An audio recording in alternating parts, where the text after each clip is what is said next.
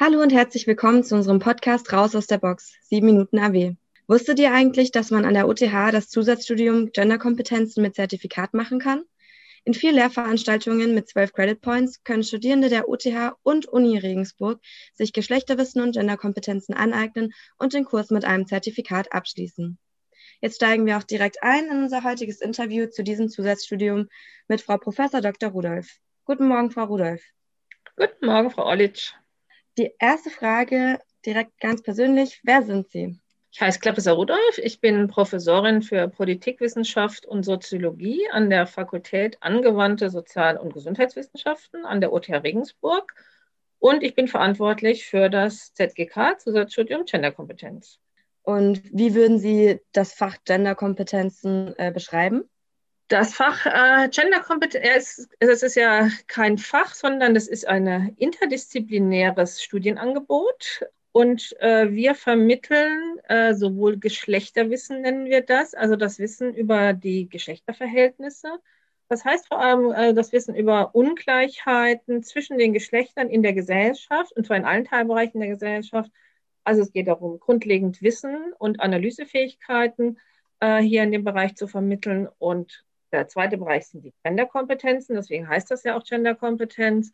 Und da geht es eben darum, auch Fertigkeiten zu vermitteln, wie man diese Ungleichheiten bekämpfen kann, wie man verhindern kann, dass es eben Diskriminierung gibt, die meistens zu Lasten von Frauen gehen. Das passt auch ganz gut direkt zu unserer nächsten Frage. Wieso bieten Sie dieses Zusatzstudium an und wieso wäre das wichtig für die gesellschaftliche Bildung?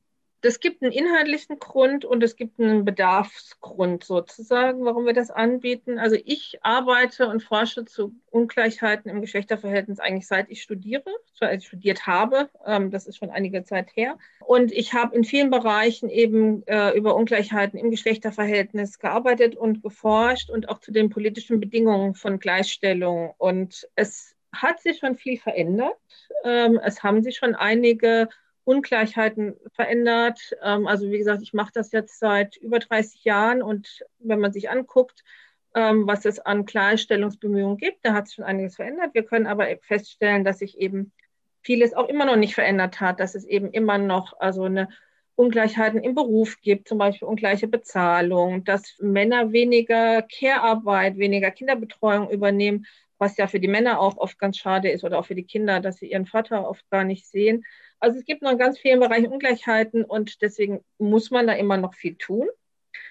Und ich finde, die Hochschulen haben eben auch so einen gesellschaftlichen Auftrag, sich auch solche Bereiche anzugucken und ihre Wissen und ihre Kompetenzen, die sie haben, da einzubringen. Also das ist sozusagen der, der inhaltliche Grund. Und es gab aber auch einen Bedarfsgrund. Ich habe festgestellt, also ich biete in meiner Lehre in, im Bereich der sozialen Arbeit schon immer ähm, auch Seminare zu Geschlechterfragen an.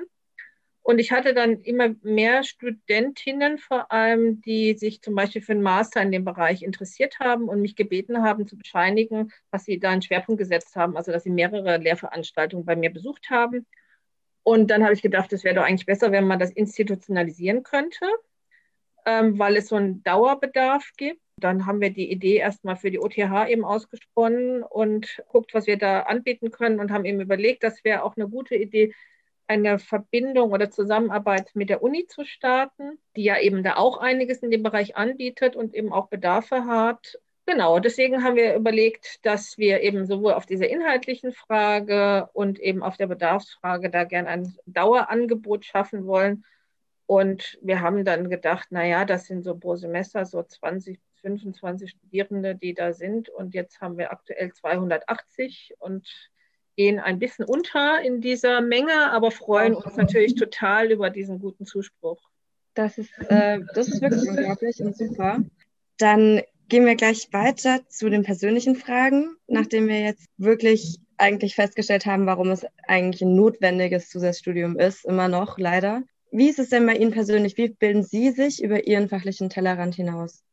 Naja, als Politikwissenschaftlerin und Soziologin ja, gibt es ja eigentlich fast keinen fachlichen Tellerrand sozusagen. Also ich interessiert mich so ziemlich für alles und das drückt sich vielleicht darin aus, dass ich bin ein Nachrichtenjunkie, also ich lese Tageszeitungen, ich gucke Nachrichten im Fernsehen, ich lese insgesamt viel, ich unterhalte mich viel mit Menschen über ihre Erfahrungen, also versuche einfach im im sozialen Austausch viel mitzukriegen. Und zur Not frage ich meine Töchter. Das hilft auch ganz viel.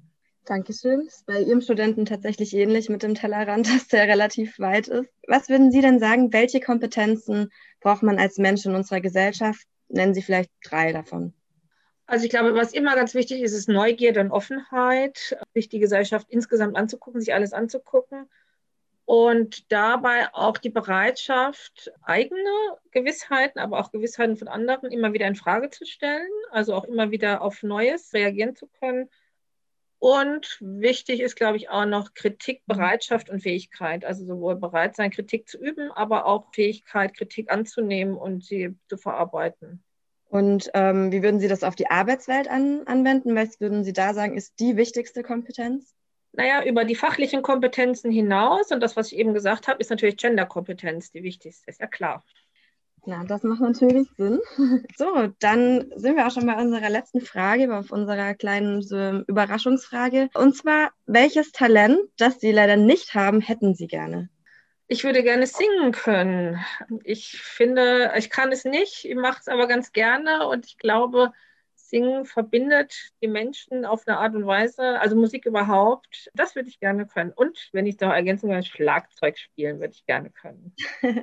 Das ist, das ist wirklich cool. Äh, ich habe tatsächlich auch als erstes an Singen gedacht und kann ich Ihnen absolut nur zustimmen. Dann würde ich sagen, vielen Dank, Frau Rudolph, für das Gespräch. Es war sehr interessant. Wir haben wieder über ein sehr interessantes Zusatzstudium an der OTH gelernt. Auch danke an euch fürs Zuhören. Äh, wir hoffen, wir konnten eure Neugier wecken, selbst einen Blick über den Tellerrand zu wagen. Wie unser Podcast euch gezeigt hat, ist das AB-Programm der OTH der perfekte Weg dazu. Wir würden uns freuen, wenn ihr beim nächsten Mal wieder einschaltet und bis bald.